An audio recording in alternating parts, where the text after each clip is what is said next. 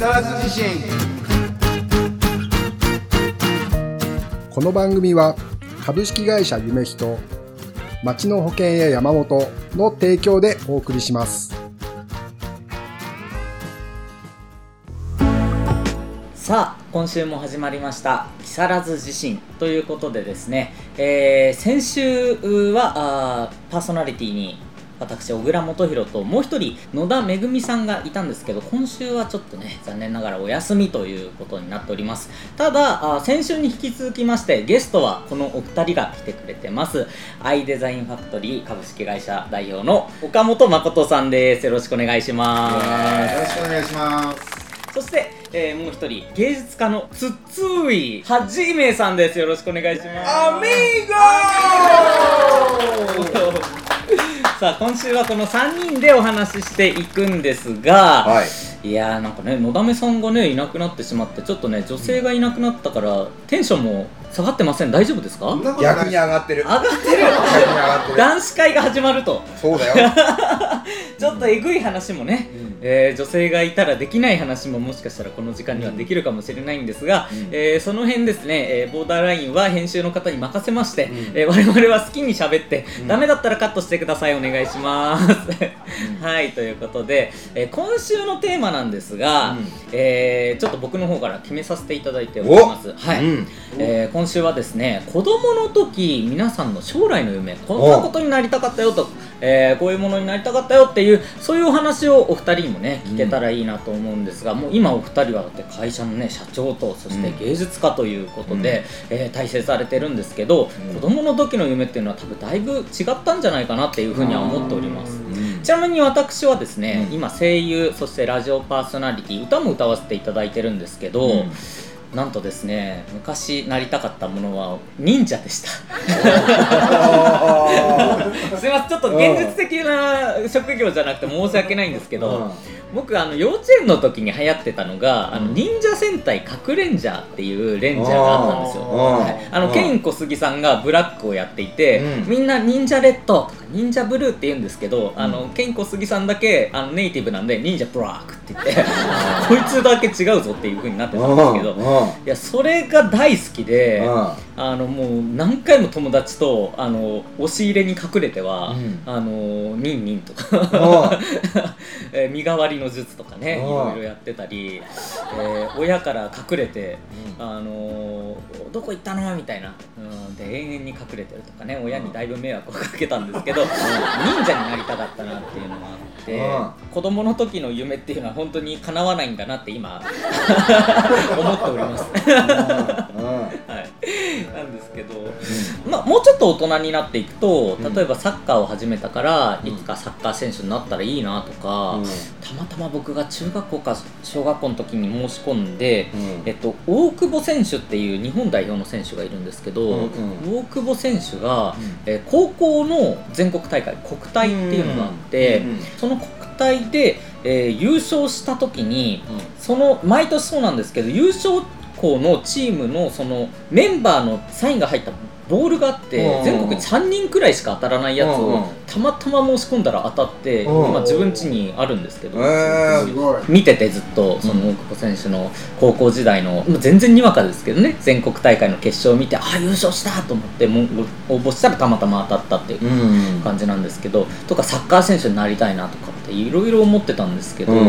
まあ、今結局声優やってる理由は自分がアニメ好きで、えー姉が2人いるんですけど姉が2人ともまあ世に言うオタクというか。うんでその影響をお姉さん紹介して今度。いやお姉さん紹介します。マジ？え？紹介してよ。あもう本当に。ちょっとちょめちょめしていい？いや。既婚者で申し訳ない。あーそうかそうかそうかそうか子供もいましてあーそうかそうかれなんですけど、うん。ええいやただあのうちの姉ちゃんの影響で、えーそういう道に入っていって、あの自分自身がちょっとこう落ち込んでたというか塞ぎ込んでた時代にうん。勇気をもらったアニメ、えーうんいつか自分も誰かに夢を与えられたらいいなっていうのでずっと心に、あの声優になりたいと。えーそのアニメ何なの？そのアニメは、えっと、その時は「エウレカセブン」っていううん。昔やってたものとか、うん。あとあの「アクエリオン」とか、うん。まあ、結こう今でも語り継がれるというかすごい有名なアニメになってるんですけど、そういうものだったりあとはもううちの姉ちゃんが見てたのでちょっと分かる人にしか分かんなくて申し訳ないんですけど、スレイヤーズって90年代にやってたアニメ。わかるよスレイヤーズ。わかりますか？むしろ最初の2つが分かんなくてスレイヤーズあ のスレイヤーズ出しといてよかったです話に。あのスレイヤーズとかうんも姉の影響でちょっと上の世代なんですけど見てて、うん。あなんかこう見てる時ってすごい楽しいなと思って僕、うん。あのこんなこと言うのあれなんですけど実はあの中学校とかの時にちょっとだけあのあんまり良くない道にというか、うん。あの俗に入ったってこと？俗ではないんですけど。すいませんそこまで。あうん。のちょっと先生に反抗的だったりとか、親に反抗期を出したりとかっていうのがあった時代があったんですけど、そういう時って子供って充実してないんですよね非常にね。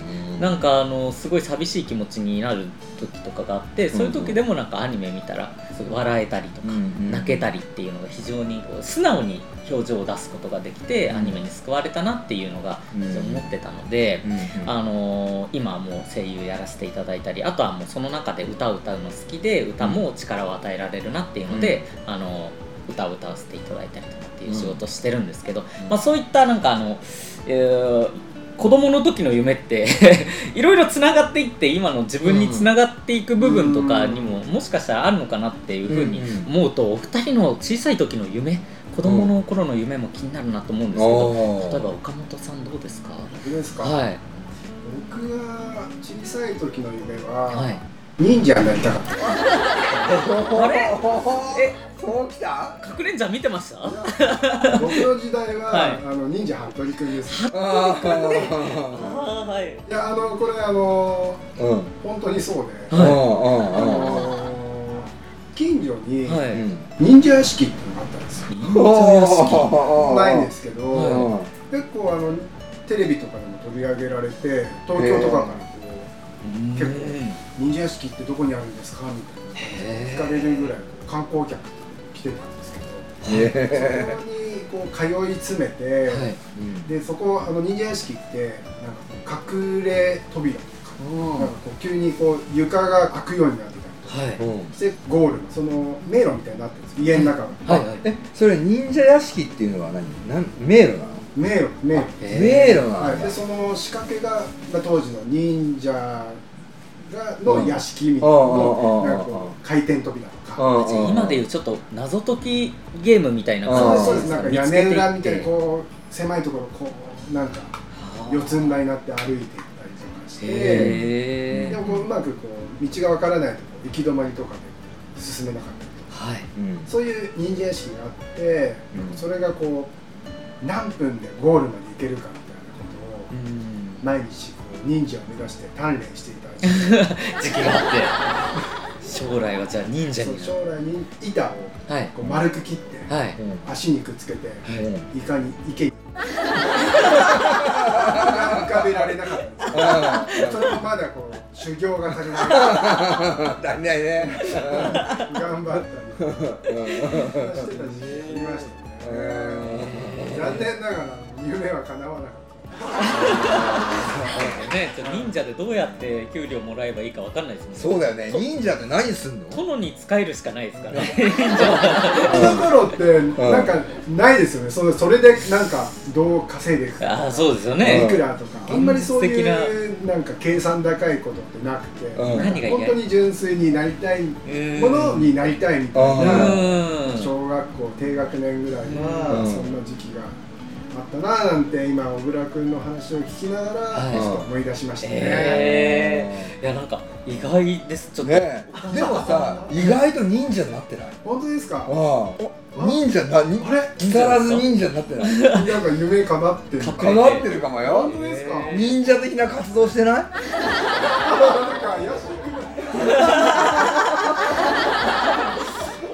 し表に出出れないみたいな感じになってるけど全然表の方ですからね。ねうですね。いろん。なうんと殿に仕えてるかもしれないです。ねうん。イオパイ仕掛けてるもんだって。そうですよねそうか。うん。だって肩書きすごいからね。やってることが背負ってるものがすごいからね。やりますよね。うん。そうですね。最初あのあの会社のねあのご紹介しかしなかったんですけどいろんなあの そうそうそうそう。地元を盛り上げる団体をそうそうそうそう。そう、えーだってやってますもんね。スタンプラリーとかさ、はい。やったりとか文化推進とかうん。スポーツなんだっけ？スポーツコミッション。コミッションとかさこれもう忍者でしょ。だって正体わかんないもん。ああいつ何？みたいな。あいつ夢忍者じゃない叶ってんですかねあー何かに向かってないみたいな。そう何かはわかんない。見え周りには見えないけど何か何かの使命使命感を持って動いてない。なんかこあいつう忍者だよ。ちょっと罠をかけるというか きっかけを作って盛り上げるっていうかうん。大きいものにするっていうところに関しては。なんか嬉しいですね。現現代の忍者かもね。ありがとう。ございますなんか夢叶えられた気分。筒井さんはあどそうどうなんですか？俺はね子供の時の夢は医者になりたかったね。お医者さん。医者ですかあえー。な何か医者になりたかった。たはい。まあ、ブラックジャックが好きだったから、うん。ブラックジャックの漫画を読んでさ、はい。これすげえなと。こいつみたいな。ブラックジャックが？こう書いてみたりとかしてね顔に。顔に。傷。そうそう。顔に傷書いてみて。出てますもんね。そう。そう。意外と俺かっこいいじゃん。みたいな、あの結構ブラックジャックって、まあ、ダークファンタジーというか、うん。そのブラックジャック自身も治療した人に結構高額なお金を要求したりするじゃないですか、うんうんでも世の中のほとんどのお医者さんが手を挙げたものを治してあげるとかっていうふうにしてたけど、うんうんどの部分に惹かれていったんですか？あああのね俺がね憧れたのは子供の時はさそれがそのダークファンタジーみたいなっていう感覚が分からなくて、でもさ、まあ、ブラックジャックから医者っていう導入はブラックジャックだったんだけども、はい。周りをねその見た見た時に例えば自分も病院に行くじゃない。やっはいぱり一番尊敬されてる人とかっていうのを見た時にお医者さんっていうのはさみんなから尊敬されてて純粋に子供心の中でやっぱりなんか尊敬されたかったのかもしれないね。うん。った時に医者になりたいなっていう。うん。で結構ね16歳ぐらいまで真剣に思ってたね。お医者さん目指して医者になりたいなと思ってた。うん。だんだんこう小学校1年生とか2年生ぐらいの時はブラックジャックから入って尊敬されてるみたいな感じのその浅はかな医者への憧れだったんだけども、はい。やっぱり6年生とか7年生とかあ7年生ないか。中学1年生に。そうそうそうそうそう。1年生とかになった時とかになってくるとちょっと社会が分かってきて、はい。お医者さんっていうのが社会にとって何をしてるかって言った時に人間が一番大事にしている命っていうものをはい。ケアしてる、サポートしてるって考えた時に単純になんか自分もそういう人になりたいなっていう憧れはすっごい強かったうねーうん。ん医者になりたかったな。お医者さん。に、うん。うん。まあでも尊敬っていう意味で言うと世の中やっぱりあの弁護士さん、うん。それから政治家の方、うん。そしてお医者さうん。んのお三方大体先生で呼ばれますよね。そうだよね。うん先生、うん。なかなか先生とはねそうだよあれでねすけど、うん。でもそういう意味で言うとうん。あのーまあ命をケアするっていうところだと水産が芸術家として生み出した作品で救われた人っていうのは絶対いるんじゃないですか、まあね。まあだから俺なんかが今やってるアートっていうのはさ、い。この人間のその人間っていうものがあった時にアップサイドの方でこう引き上げてあげるっていう部分の作用だよね、でも医者っていうのはやっぱそのさ病気になったっていうダウンサイドのケアだよ。うん。ダウンサイドだから俺ねなんで医者を諦めたかっていうのがあって。はい。それはね何かっていうとうち親父がね16歳の時に死んだのよ。はい。で闘病生活が1年ぐらいあって、うん。15歳ぐらい中学生の時からもうね毎日病院に行ってたの。うーん。お見舞いにね。はい。で先生の話とかあとうちのおふくろが先生と会った後に話聞いてきて帰ってきたおおふくろの姿とかさ、うん。なんかすごく覚えてるんだけどもで結果的にねうちの親父は俺が16に17になるちょっと前に死んでしまったんだよね、その瞬間になんか医学とか医者っていうものに対してなんかそう拒絶が生まれたんだよね。なんかすごく信じてたの。救ってくれるとか、うん、でも結局自分の大事なものを救ってくれなかったというかね、はい、まあしょうがないんだけど、まあそうですね、しょうがないんだけども、はい、でもまあ幼心だからさ幼心の中でちょっとお医者さんに対して恨みというか怒りというかなんかそういうものが芽生えたんだろうねあの瞬間に。そこでなんか病院とかが怖くなったっていうか、はい、なんかで結局死んだからもう病院行きたくないとか、うん、そういう感性が。要するに医者というものに存在に対して俺は生まれた0歳から16歳までっていうのはすごく医者っていうものに対してこうウェルカムな最高だねってこれがいいよねっていう感覚がの情報というか感覚がすごく押し寄せてきてたんだけども、はい、うちの親父の死を境にして医学とか医者っていうものに対して自分の中で生まれて初めて拒絶が生まれた瞬間なんだよね。でもちょっとしたことなんだけどそこからなんか自分で夢を捨ててしまったみたいなところはあるかな。でもまあ振り返ってみると今ね今,、はい、今50歳になったんだけど50歳になって振り返ってみると医者道というかね、はい、医学道みたいなものをあの時目指し続けてもよかったかなとも思うし、うん、今もお医者さん関係の医療関係の人たちといろいろ喋るんだけども、はい、でもやっぱ素敵な仕事をしてるなっていうのは思うよね、うん、だから俺の夢は医者になりたかったお医者さんもやっぱり救える命と救えない命っていうのはあるかもしれないけど、確かに子どもの時って具合悪くなったらお医者さんに行くまあ、当たり前のことですけど、うん、でその当たり前なことって要するになんで当たり前なのかっていうと、お医者さんに行ったら治してくれるから当たり前になってるんですよね。そうなんだよ。やっぱりなんか神だよね。そういった意味では。治してくれるんだもんね。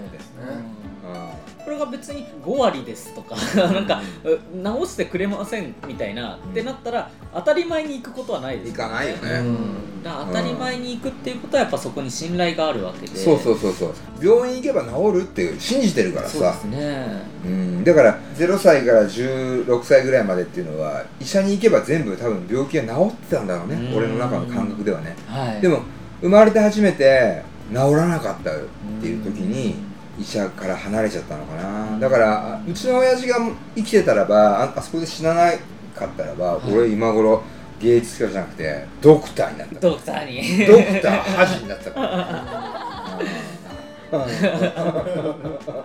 でも今ほら時代的に見てもさ、はい。今時代の先端に立っててねなんかこの日本の社会を支えてるのってドクターたちじゃない？そうですね。まさに今。すごいよねえると本当に神様みたいないや本当そうだね、うん、美しいよね。うんでもなんかお二人ともやっぱり昔の時の夢っていうのは、うん、やっぱあるじゃないですか、うん、でその時の夢が今の自分にもそのつながるがあるとつながりがあるというかつながるところがあるっていうのは、本当はあのずっと童心を忘れてないっていうのがあるのかもしれないですね。三つ子の魂100までって言いますけど、うん。うん、なんかすごく僕もここ最近で思うことは、うん、子供の時の気持ちを今も持ってる成功者の人って多いなっていうふうに思ってて。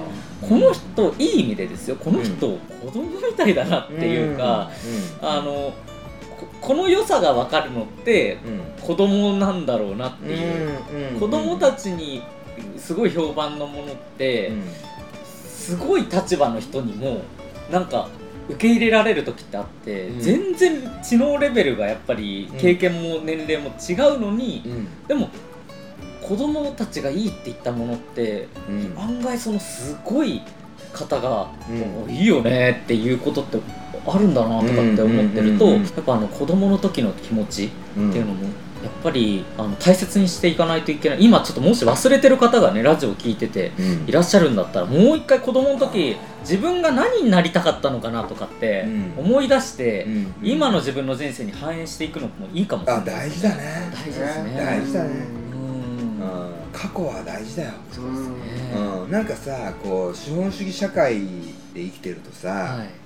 未来ばっかりね、はい。その新技術とかさ。ですねそのし新しいねなんかツールだったりとか文化っていうところに特化しがち目が行きがちだけども、はい。でも半50%それは50%でいいと思うんだよね、うん。うん、やっぱ50%は常に過去見てなきゃいけないかなとは思うね。それがなんかバランスだと思うんだよね。人間ってやっぱバランスじゃん、はうん、やっぱり平常心を保ってることが大事じゃん、いですね。何が起きてもちゃんと立ってられるっていううん。平常心が大事で。やっぱ平常心を保つためには未来を見る。俺のね友達でねはい。経営してる人がいるんだけど、はい。彼はね未来ばっか見ててうん。ぐちゃぐちゃになってんだよ、うん。で彼によく言うんだよ。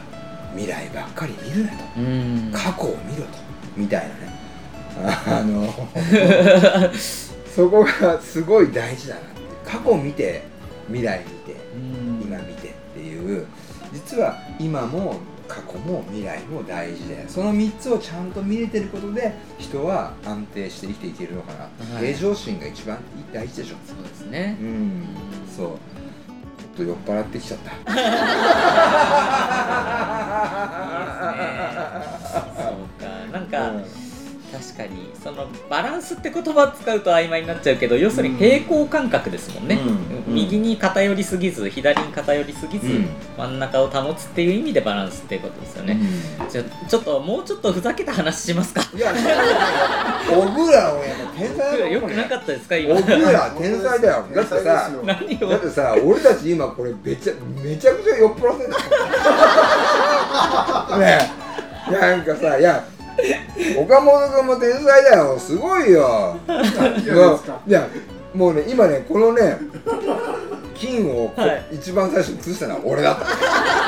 もう、だそうそうそう。だから聞いてる人たちはさ、はい多分最初普通に聞いてたと思うんだよ。はいでも俺たちのスタートって、これすごい酔っ払ってんだよそうですねもうもうすでにそうそうもう、はいまともな話できねえよぐらいに。酔っ払ってるんだけど一生懸命さはい。オグーラがさ昔の夢とか言うからさとんでもないネタ持ってくるから。で俺のゆ俺の小さい頃の夢とかぶってるし。本当だよ。共感がまたオグーラ生まれて。うん。いやーこういう回もいいかもしれないですね、いやたまには。少しはうん最後ちょっとね弾けちゃったね。とりあえずね。だから本当なんかリスナーの人たちに分かってほしいのは今俺たちはすごい酔っ酔っ払ってると。酔っ払ってます。すいませんみたい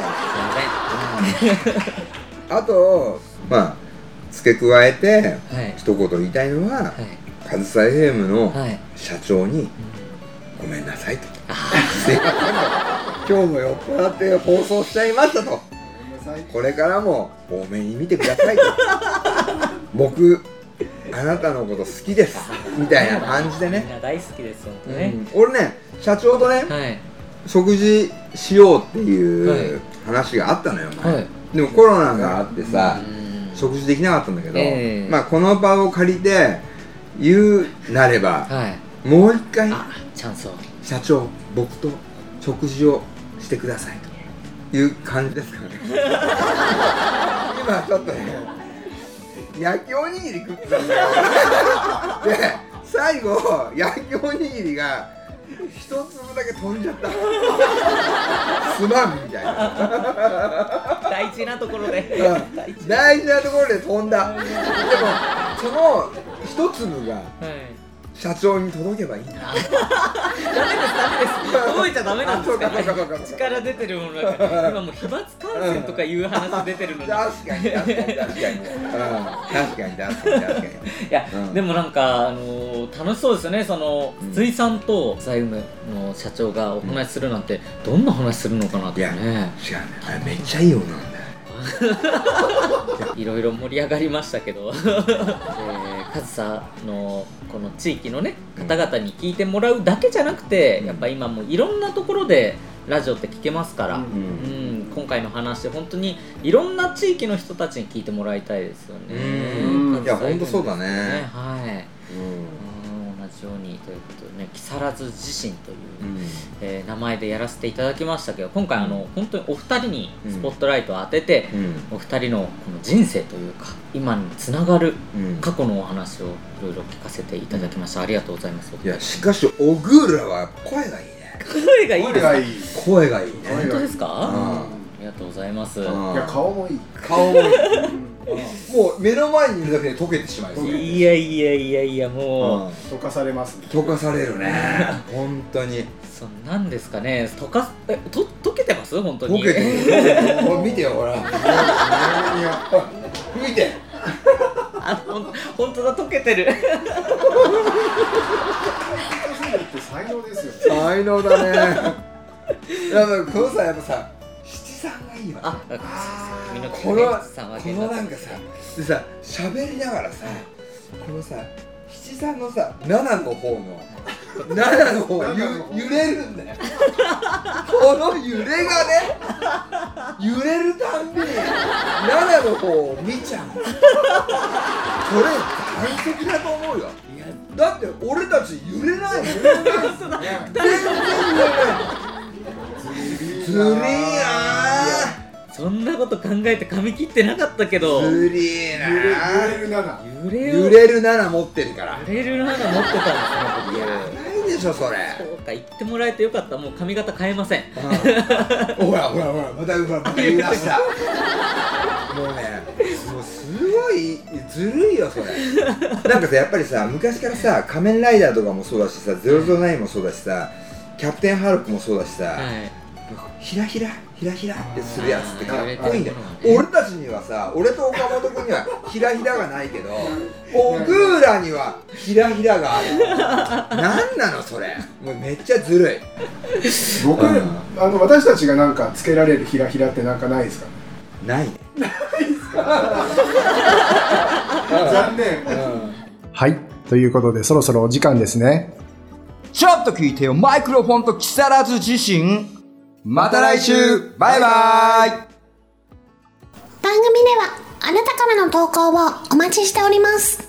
公式ホームページのメールフォーム、または Facebook ページのメッセージよりお送りください。投稿内容は相談、感想、何でもお待ちしております。なお、この番組は、ポッドキャストでも視聴できます。聞き逃した方、また聞きたい方、ポッドキャストで会いましょう本日の曲は504ズボンで止まらない人。